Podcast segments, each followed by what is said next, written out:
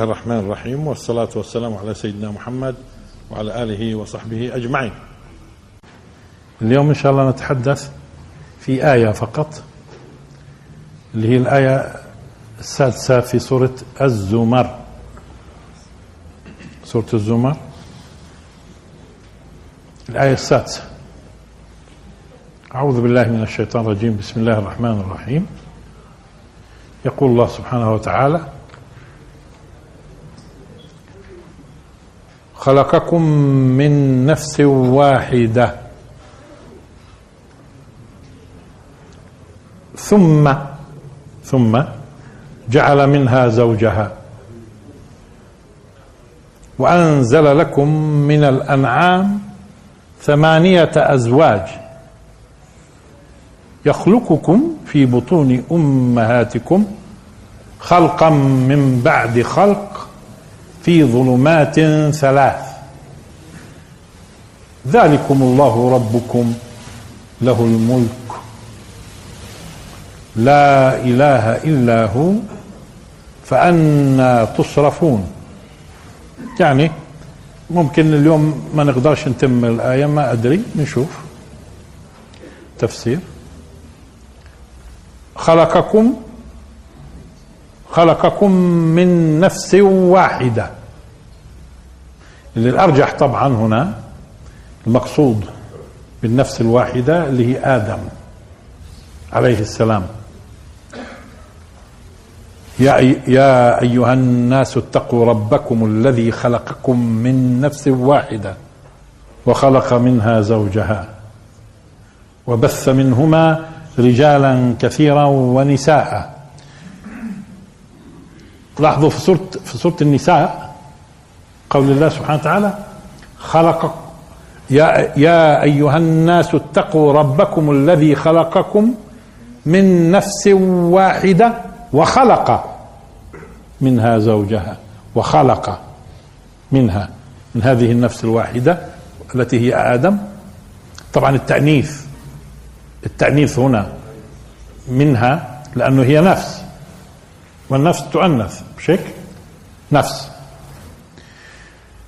وهون في في آية الزمر خلقكم من نفس واحدة ثم جعل منها زوجها.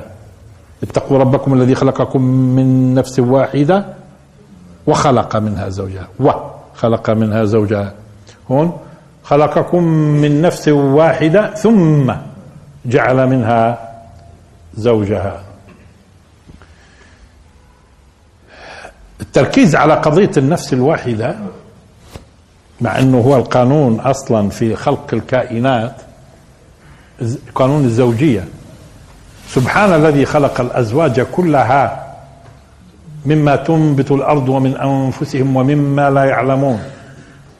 قانون الزوجي ومن كل شيء خلقنا زوجين لعلكم تذكرون. قانون الزوجي هون هون في موضوع آدم عليه السلام وخلق الإنسان بالذات كأنه توقف توقفت موضوع الزوجية فكانت نفس واحدة. طيب ما هو القانون؟ بده يكون قانون زوجية. منها أخذ زوجها. طب ليش؟ أنتم ملاحظين؟ يعني لابد من قانون الزوجية في النهاية باعتباره ومن كل شيء. سبحان الذي خلق الأزواج كلها. مش هيك لكن هون لما جاء لآدم ركز في أكثر من آية منها مثلا آية سورة النساء افتتاحيتها وهذه الآية مثلا من نفس واحدة واحدة. و طيب بعدين خلق زوجها مشان قانون الزوجية اللي هو ماشي الآن قانون الزوجية. كأنه بهذا الشكل كأن يريد أن يخبرنا أنه الإنسان لما أراد الله أن يخلقه خلقه خلق خاص منبت عن الماضي. شو هو الماضي هذا اللي منبت عنه؟ الآن طبعا مش راح أخوض لأنه أنا بلاحظ إنه كثير من من من يكتب في في فهم الإسلام والقرآن بالذات أحيانا يتأثرون بمؤثرات خارجية تتعلق باليهود أحيانا والنصارى وكيف فهموا قضية الخلق. وما يسمى بنظرية التطور وأشكالياتها والموقف منها وإيش موقف الدين؟ من نظرية التطور وهل الإنسان جاء فجأة من تراب ولا عبر سلالة ثم أخذ أخذ خاص. المهم إنه في النهاية هو الإنسان خلق خلق خاص. طب هذا الخلق الخاص مرتبط بالماضي ولا مش مرتبط؟ أنا بفضل حتى لا أشرح الآن وأفصل هاي قضية طويلة للي بيتعامل فيكم بالإنترنت على صفحة مركز نون. سبق لفتنا الانتباه إنه هناك مقالات آه واحد اثنين ثلاث أربعة تحت عنوان كما أنشأكم من ذرية قوم آخرين. كما أنشأكم من ذرية قوم آخرين. شو علاقة هذا الإنسان بالماضي؟ مش موضوعنا. إحنا موضوعنا الإنسان. الإنسان أخذ أخذ خاص. نفس واحدة أما هاي النفس الواحدة شو قبلها؟ هذا مش موضوعنا اليوم. هذه النفس الواحدة. شو قبلها؟ هذا مش موضوعنا اليوم وبرضه مش موضوعنا نخوض في الأخطاء اللي بيوقعوا فيها اليوم وهم بيفسروا ومتأثرين بوجهة نظر النصارى واليهود في فهم كيفية الخلق. مش عم بيأخذوا القرآن اللي بيقول مثلا من ضمن ما بقول. بدأ خلق الإنسان من طين ثم جعل نسله من سلالة من ماء مهين ثم سواه ونفخ فيه. فإذا سويته ونفخت فيه من روحي فقعوا له ساجدين. تبعتوا ربطت بين الموضوع. بدأ خلق الإنسان من طين. ثم جعل نسله من سلالة من ماء مهين. ثم سواه ونفخ فيه. آه لكن إحنا موضوعنا اليوم بدنا نبدأ من هون. اللي هو إيش هون؟ نفس واحدة منبتة عن أي علاقة زوجية سابقة. إذا في. منبتة عن أي علاقة زوجية سابقة. إن مثل عيسى عند الله كمثل آدم. خلقه من تراب ثم قال له كن فيكون. طب وعيسى من تراب مباشرة؟ لا. عيسى من أنثى أخذ بدون أب. برضه فيش قانون زوجية بالنسبة لعيسى. ولذلك في تماثل في موضوع عيسى عليه السلام وآدم عليه السلام. تماثل في إيش؟ في خلقهم إنه مش قانون الزوجية المعهود. انبتت عن موضوع الزوجية.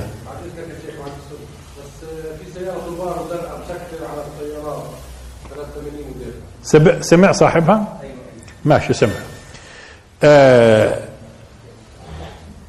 إن مثل عيسى عند الله كمثل آدم. طب نقدر نعكسها؟ نقول مثلا إن مثل آدم عند الله كمثل عيسى. أنتم ملاحظين؟ لكن هذا مش موضوعنا اليوم. إنما التركيز على النفس الواحدة وراء سر. أهم هذه الأسرار على ما يبدو؟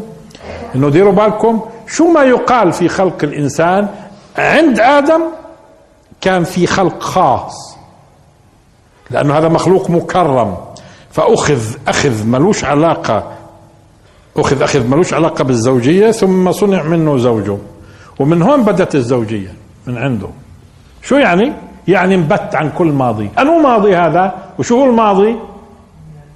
مش وقته. ملناش علاقة فيه. آه خلقكم من نفس واحدة. إذا واحدة مؤنثة لأنه نفس مؤنثة مش لأنه آدم. ما هو آدم بس نفس. فالتأنيث واحدة. آه. خلقكم من نفس واحدة. خلاص. إذا إحنا مخلوق مكرم منبت عن أي شيء في الماضي. بهمناش شو الماضي. في أخذ خاص تكريم خاص. نفس واحدة. ومن هون بدت الزوجية مش يبدو مشان ما يكون لهاش علاقة بشيء ماضي. طيب خلقكم من نفس واحدة. ثم ثم وثم معروف للتراخي. لأنه لو استخدم الفاء بكون في سرعة. واستخدام الثم معناته في تراخي. فبعد قديش آه، وجدت الزوجة؟ بعد قديش استخدم ثم هنا بعض أهل التفسير أو كثير منهم بيذهب أو يمكن كلهم حتى أو ليس كلهم بالضبط الغالبية العظمى بصيروا يتكلموا عن عن قضية ثم في جانب ما يسمى بالرتبة. لا لا لا, مش ملوش مو الموضوع واضح إنه قضية زمنية. في بين خلق آدم كنفس واحدة ثم أخذ الزوجه منه آه، في زمن. واضح إنه في زمن. والزوج إيش الزوج على فكرة؟ لأنه كمان شوي راح نحتاج هذا الكلام. الزوج خلي في ذهننا ما يلي. الزوج هو بيكون واحد واحد له مقابل من جنسه. واحد له مقابل من جنسه واثنين بيكملوا بعض. حتى نسميهم زوجين. اذا هم الواحد فيهم اسمه زوج واثنين شو اسمهم؟ زوجين. لأنه في ناس بيعتقدوا إنه اثنين مع بعض زوج. لا مش اثنين مع بعض زوج. اثنين زوجين. طب ليش كل واحد سمي زوج؟ ليش كل واحد سمي زوج؟ لأنه هذا له مقابل من جنسه بكمله وهذا له مقابل من جنسه بكمله. هذه الزوجة هذا الزوج. ولذلك أبوك وأمك مش زوج زوجين. أبوك وأمك زوجين مش زوج واحد. إذا لا يسمى إذا مش كل فردين زوجين مش كل فردين زوجين.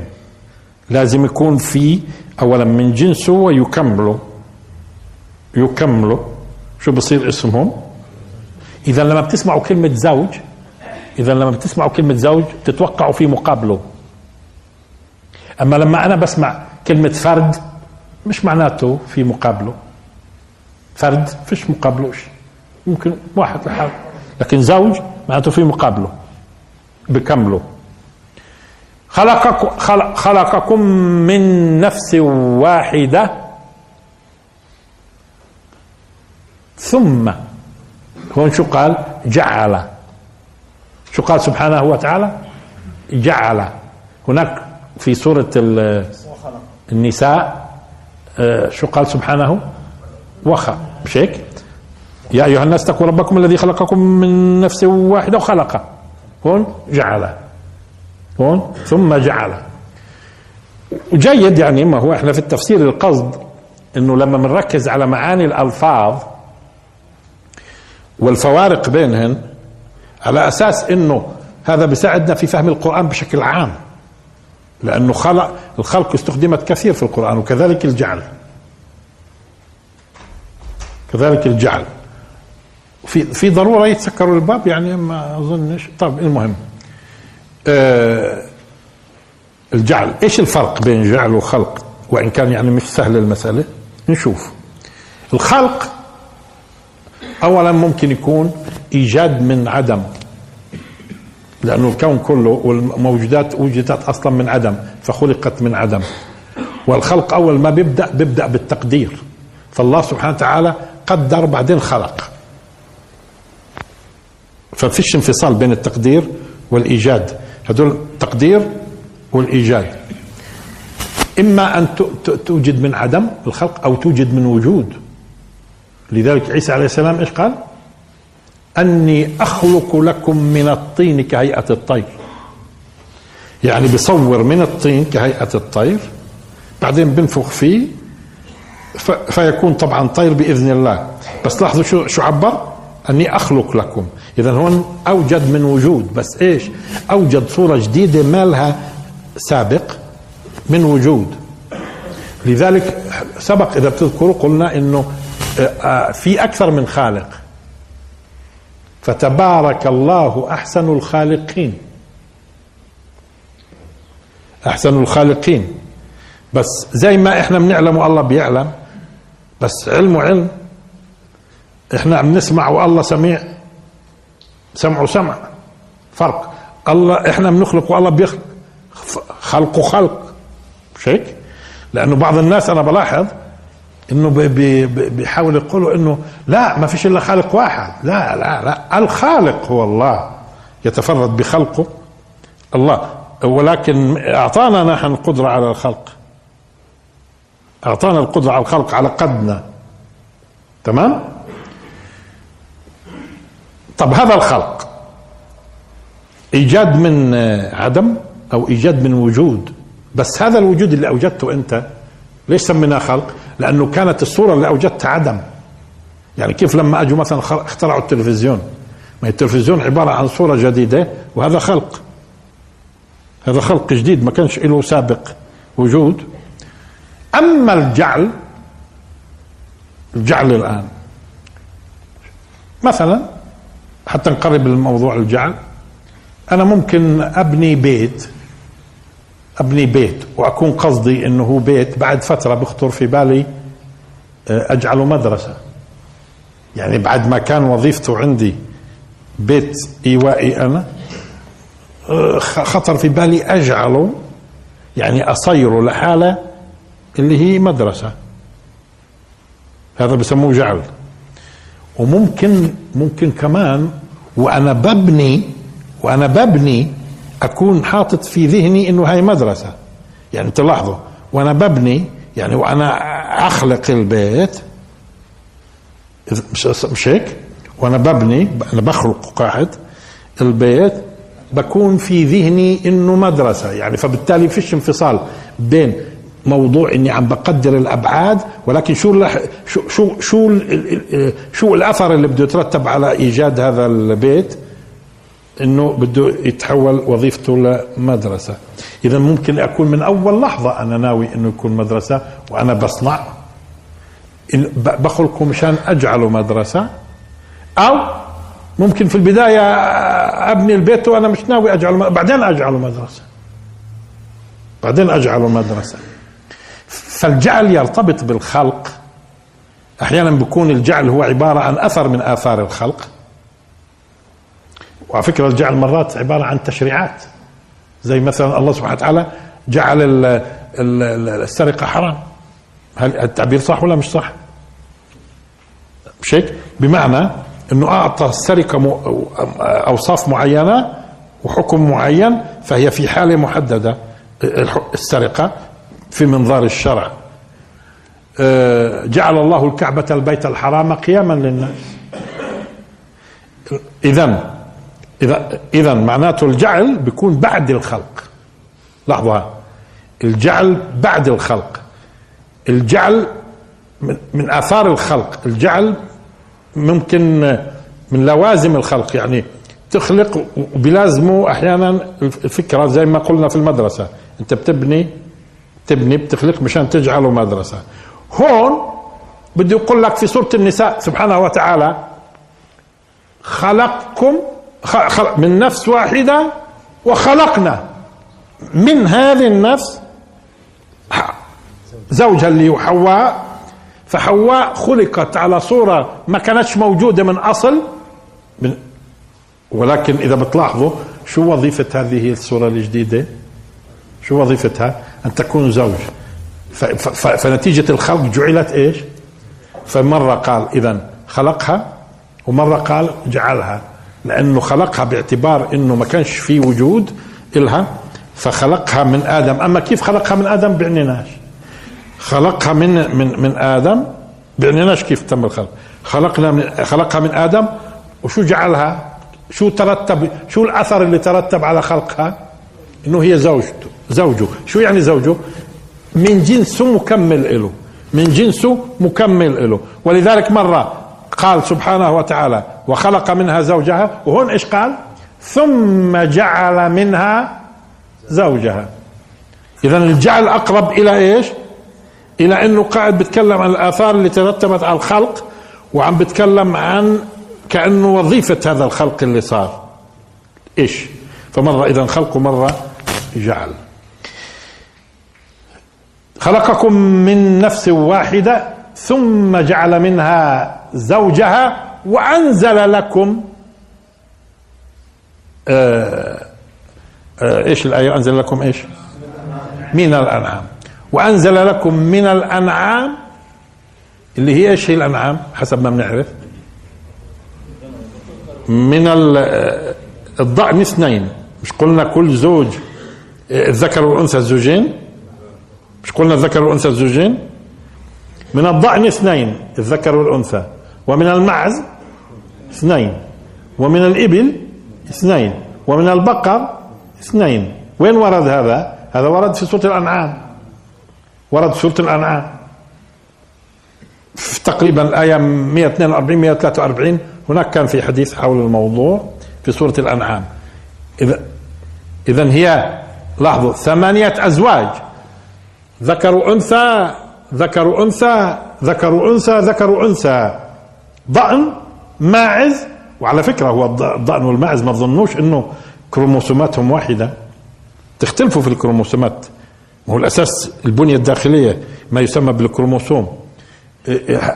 قال عماد مش بده يختلف الكروموسومات الضأن عن كروموسومات الماعز. يعني بس بس هذول بالضروره انه لما كائنين نفس الكروموسومات ونوع الجينات والمرتبة والتفاصيل. القط القط والبقرة 38 كروموسوم بس الجينات مختلفة. أيوه. هي القط والبقرة 38 القط والبقر. 38 البقر أكيد؟ كروموسوم. طيب مش مهم كل ال- يعني بقصد آه. آه مثلا عندك ال- الحصان والحمار مثلا مش بيتزوجوا مرات؟ الحصان عندك آه مثلا 64 والحمار 62 بيتزوجوا بيطلعوا البغل 63 هذا لازم نجيها لقدام شوي البغل وال ده قدام شوي. طيب.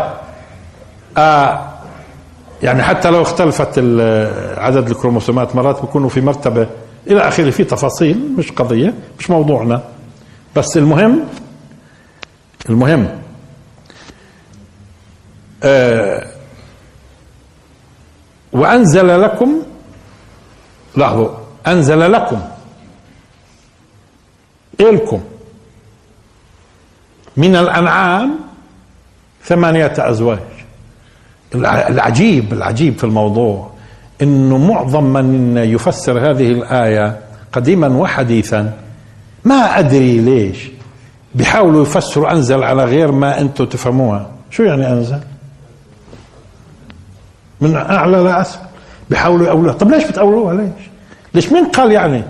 مين قال إنه أساس الخلق الأرض؟ مين قال؟ مين قال أساس الخلق الأرض؟ مين؟ منين جابوها؟ إنه أساس الخلق هو الأرض. بيحاولوا يلفوا ويدوروا قديما وحديثا في التفسير مشان يحتالوا على كلمة أنزل. مع أنها أنزل واضحة. أنزل. أما أي- بأي صيغة أنزلها؟ البشر لحد الآن على فكرة آه. ما هو أنزلنا الحديد ما هو اليوم أمكن تفسيرها. على أساس أنه هناك من يقول أنه بما أنه الأرض انفصلت عن الشمس بما أنه الأرض انفصلت عن الشمس ومعروف مكونات الشمس وبالتالي مكونات الأرض وأنه الشمس ما فيهاش حديد وبالتالي من أين الحديد؟ ثم كما قالوا أنه كل ما في المجموعة الشمسية من طاقة غير كافية لتكوين ذرات الحديد. وبالتالي توصلوا لنتيجة أنه الحديد نزل من السماء ولم ينشأ في الأرض. فبالتالي هو أنزل كمان الحديد. والآن مش موضوعنا نفصل في هذه القضية. فالحديد من تم إنزاله م- مش من مكونات الأرض أصلا ولا منتمي للمجموعة الشمسية من أصله الحديد. تمام؟ فهون آه، عم بقولوا إنه لما كانت الأرض هشة وما كانش في غلاف جوي وكان في تفجيرات تنفجر نجوم آه، فيها مكونات حديد وتتناثر هذا. طبعا المسألة ملايين السنين ومليارات بجوز كمان.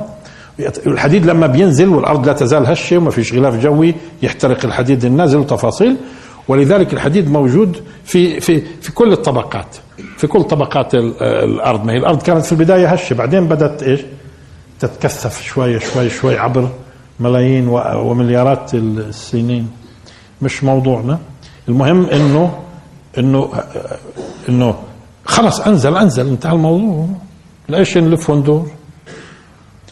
آه، هو حتى حتى الحياة على فكرة. هناك من العلماء هناك من العلماء اللي حاول انه اللي, اللي رأى إنه على الأرض ما فيش أي معطيات أصلا لنشاه الحياة. فلذلك في علماء كانوا يبحثوا إنه وين ممكن نشات الحياة برا. الأرض مش جوا. بتظنوا إنه كل العلماء يعني متأكدين هم إنه نشاه الحياة في في الأرض. لا في منهم في منهم حار في المسألة وقال لابد أن تكون الحياة جت من برا الأرض. فليش ليش إحنا يعني نقعد نلف وندور وإحنا الساعة بعدنا إحنا كبشر؟ مش عارفين شيء أصلا عن الخلق. قل سيروا في الأرض فانظروا كيف بدأ الخلق صح؟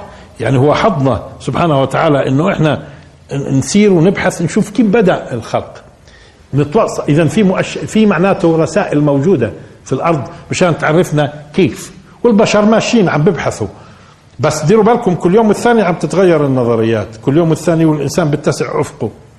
أه إيه، وإن من شيء إلا عندنا خزائنه. آه وبعدين كملوا الآية. وما ننزله إلا بقدر معلوم. كل شيء. كل شيء بينزل.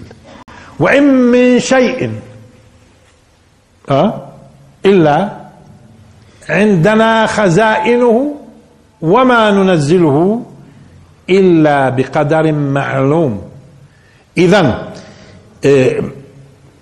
من جت الحياة بغض النظر الحياة شو شو صيغتها شو كانت صيغتها. هل الأرض ممكن تفسر لنا لحالها انه إنه بدأ الحياة عليها؟ ولا الحياة جت في صي- صيغة من الصيغ ونزلت؟ تفاصيل الآن مش وقته لأنه هي مسألة طويلة. البحث فيها حتى من الناحية العلمية طويلة. وأنزل خلاص نأخذ أنزل. ليش البشر بيعرفوا؟ قلنا لكم سابقا إذا بتذكروا كم مليار حبة في موجود في في ال- في العالم من النباتات؟ واليوم قديش تطور العلم؟ بيجرأوا بيجرأوا يقولوا بإمكاننا نصنع حبة فن- فنضعها في في التراب فتنبت. مين اللي بيزعم هالكلام هذا؟ في مليارات النباتات. إذا إحنا بكل قدراتنا ووجود الوعي والتطور العلمي والتفاصيل وعارفين مكونات حبة القمح وحبة الشعير وإلى آخره عارفين كله. وإحنا عارفين كله وإحنا عارفين كله. ما قادرين إحنا في المختبر نجمع هالمكونات ون- وتنشأ الحياة. ما في مجال. لحد الآن أق- أقصد البشر بيقولوا مستحيل إحنا نكون قادرين على خلق الحياة. هي مش بس حياة وخطة في البذرة كمان. وخطة في البذرة خطة مخططة كيف لازم تكون ال- النبتة. وبالتالي مين قال إنه الأرض يعني الأرض كأرض؟ ممكن يتكون عليها لو بتقعد مل- مليارات السنين يتكون عليها نظام آه، النظم هذه الموجودة. لذلك الرسول صلى الله عليه وسلم في الحديث القدسي في الحديث منسوب إلى الله يعني القدسي بيكون المتحدث الله والراوي الرسول صلى الله عليه وسلم غير القرآن. مش هيك؟ آه، آه، آه، فليخلقوا حبة. هذا الكلام من 1400 سنة. فليخلقوا حبة مش بيزعموا أنهم بيعرف طب يوجدوا حياة في المختبر أشوف. يوجد حياة. كل اللي بنشتغله كل اللي بنشتغله من من- ممكن إحنا نيجي نشوف شو خالق الله إمكانيات في الخلق. زي ما قبل شوي قلنا بنجيب حصان حصان وحمار أنثى وذكر اللي هو بنزاوج بينهم فنكتشف إنه وفق القانون الموضوع ممكن يطلع عندنا شيء لكن بنزاوج آه، كائنات ثانية ما بيطلعش لأنه القانون ما بيسمحش مش هيك؟ فاذا ممكن نزاوج إحنا مثلا آه، لما نزاوج آه، بهمش لما نزاوج حمار مع فرس بيطلع عندنا البغل إخواله مين؟ إخواله مين البغل؟ إخواله الح- الحصان الخيل ولكن لما نزاوج لحظة حكيت العكس. لما نزاوج حمار وفرس. شوفها عند عفوا حصان وحمارة الآن. حصان وحمارة. قبل شوي إحنا زوجنا إيش؟ حصان آه، حمار مع فرس. الاخوال إيش؟ الاخوال خيول. بيطلع البغل ولكن إذا كان الاخوال حمير بيطلع بيطلع نغل مش بغل. بيطلع نغل اخواله مين حمير وبالتالي النغل على فكرة ليش بتشوفوهوش كثير لأنه البغل بيطلع اقوى البغل بيحمل لاحظوها بيحمل صبر الحمار وقوة الحصان البغل بيجمع السنتين صبر الحمار وقوة الحصان وبيطلع على اخواله في شكله وحجمه والتفاصيل.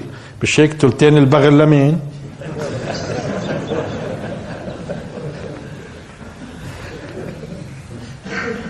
أما النغل كم قلنا بكون أضعف. النغل بكون أضعف من البغل وحجمه آه، أصغر. ولذلك مش كثير الناس بيشوفوه لأنه هذيك مجدية أكثر إنه يكون الاخوال حصان طيب إيش اللي اللي صار؟ اللي صار إنه في إمكانيات الله سبحانه وتعالى واضعها في الخلق.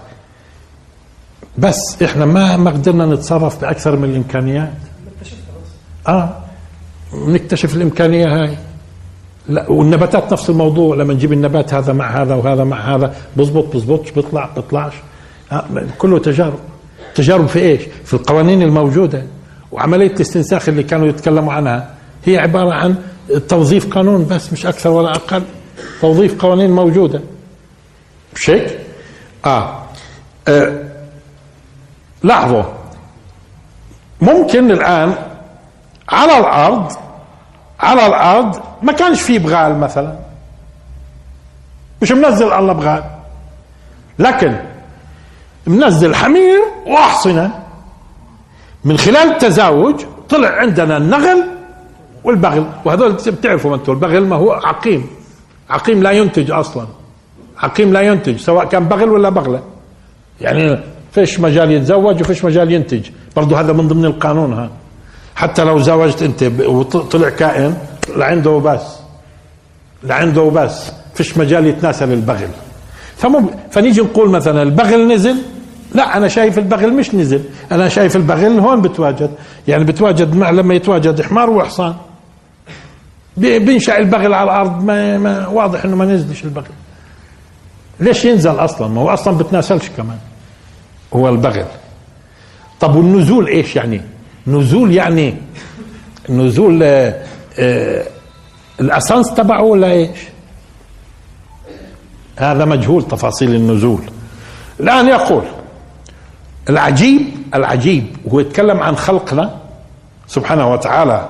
خلقكم من نفس واحدة ثم جعل منها زوجها وأنزل هو يتكلم عن خلقنا وأنزل لكم من الأنعام ثمانية أزواج. أنزل لكم. هذا اذا كلنا مين صحيح. سخر لنا ما في السماوات وما في الأرض. هو أصلا ما في السماوات والأرض مسخر؟ النا ولكن هون مزيد اختصاص في هاي الكائنات بالذات الأنعام. وأنتم ما ملاحظين فيش ولا كائن ثاني بنستفيد منه زي ما بنستفيد من الأنعام. اليوم لو بدك تيجي وكل ما تطور العلم كل ما استفدت أكثر. يعني مش تقولوا كانوا يستفيدوا من الأنعام زمان واليوم بطلوا. لا كل ما تطور العلم تستفيد أكثر. تجد إنه اليوم لو بدي أجي أقول لك الحليب وما يت... وما يكون من الحليب سواء على مستوى اللبن واللبنه وعلى مستوى الجبنة وعلى مستوى الجميد وعلى مستوى وعلى مستوى هذا بس الحليب. بعدين بدنا ندخل في موضوع اللحوم. بعدين بدنا ندخل في موضوع تركب وتحرث بدنا ندخل في موضوع الجلود والجلود والصناعات اللي ممكن تنتج. وبدنا ندخل بعدين في موضوع الغراء. ومن من. تفاصيل اليوم كل ما بالنا طب في كائن ثاني كائنات ثانية غير الأنعام ملاحظين أنتم بنستفيد منها يعني؟ لو بدك تشوف إنه هي نزل إلك والملفت إنه هذه الكائنات هي مش يعني مش بس في خلقها مش بس في خلقها قصدي وفوائد سواء كان حليبها أو أو لحمها أو أشعارها أو كون بنركبها وبنحرص عليها والتفاصيل كلها وبنستخدم كل جزئية فيها. قادرين نستخدمها في مصالحنا. على خلاف أي كائنات ثانية هي أيضا من داخلها مبرمجة وذللناها لكم. وذللناها لكم. ما بتشوفوا إنه ما بدهاش هذه الكائنات الأنعام بالذات بدهاش تذليل؟ يعني الخيل بتمر في مراحل من التذليل هي قابلة للتذليل وهي أسهل من تذليل الأسد. والأسد إذا ذللوه شوي بس في يوم من الأيام ما بتلاقوه إلا غضب واكلوا الأسد يعني ما يعني حتى لو إنه ظنينا إنه إحنا يعني ذللناه بنذلله على خوف منه. بنذلله بجوز إذا بصير في علاقة بيني وبينه بيني وبينه أنا للأسد اللي أنا اللي بس بوكل غيري. مش هيك؟ لكن لاحظوا هذه الكائنات هذه الكائنات مخلوقة واضح للإنسان من خلال الفائدة والتلازم في الملكية. اليوم الناس لما بتملكوا قديش يعني في ناس بتملكوا أسود ولا بتملكوا كائنات ثانية؟ وقديش اللي بتملكوا الأنعام؟ ما هي أصلا هي ثروة. هي ثروة في الماضي والحاضر والمستقبل وراح تبقى. ثروة. وإن كان في بلاد يعني في بلادنا بجوز تلاحظوا إنه يعني مش كثير. طبعا إحنا وضعنا ما لا يقاس عليه. مثلا في جمال مش كثير. لا لكن هو يعني في في في موجود الجمال والاستفاده والآن بدوا على فكرة الناس يرجعوا للجمال ويستفيدوا منها في حليبها وألبانها وتفاصيله. بدوا يلاحظوا إنه آه، يمكن الاستفادة من الجمل بطرق أفضل. آه هذه الأربعة اللي هي ثمانية. لاحظوا إنه واضح إنه هي مخلوقة تكون بجنبنا. ويبدو إنها أنزلت قبلنا بشوية صغيرة. ليش؟ لأنه لاحظوا الآية. لاحظوا الآية. وأنزل لكم لحظة.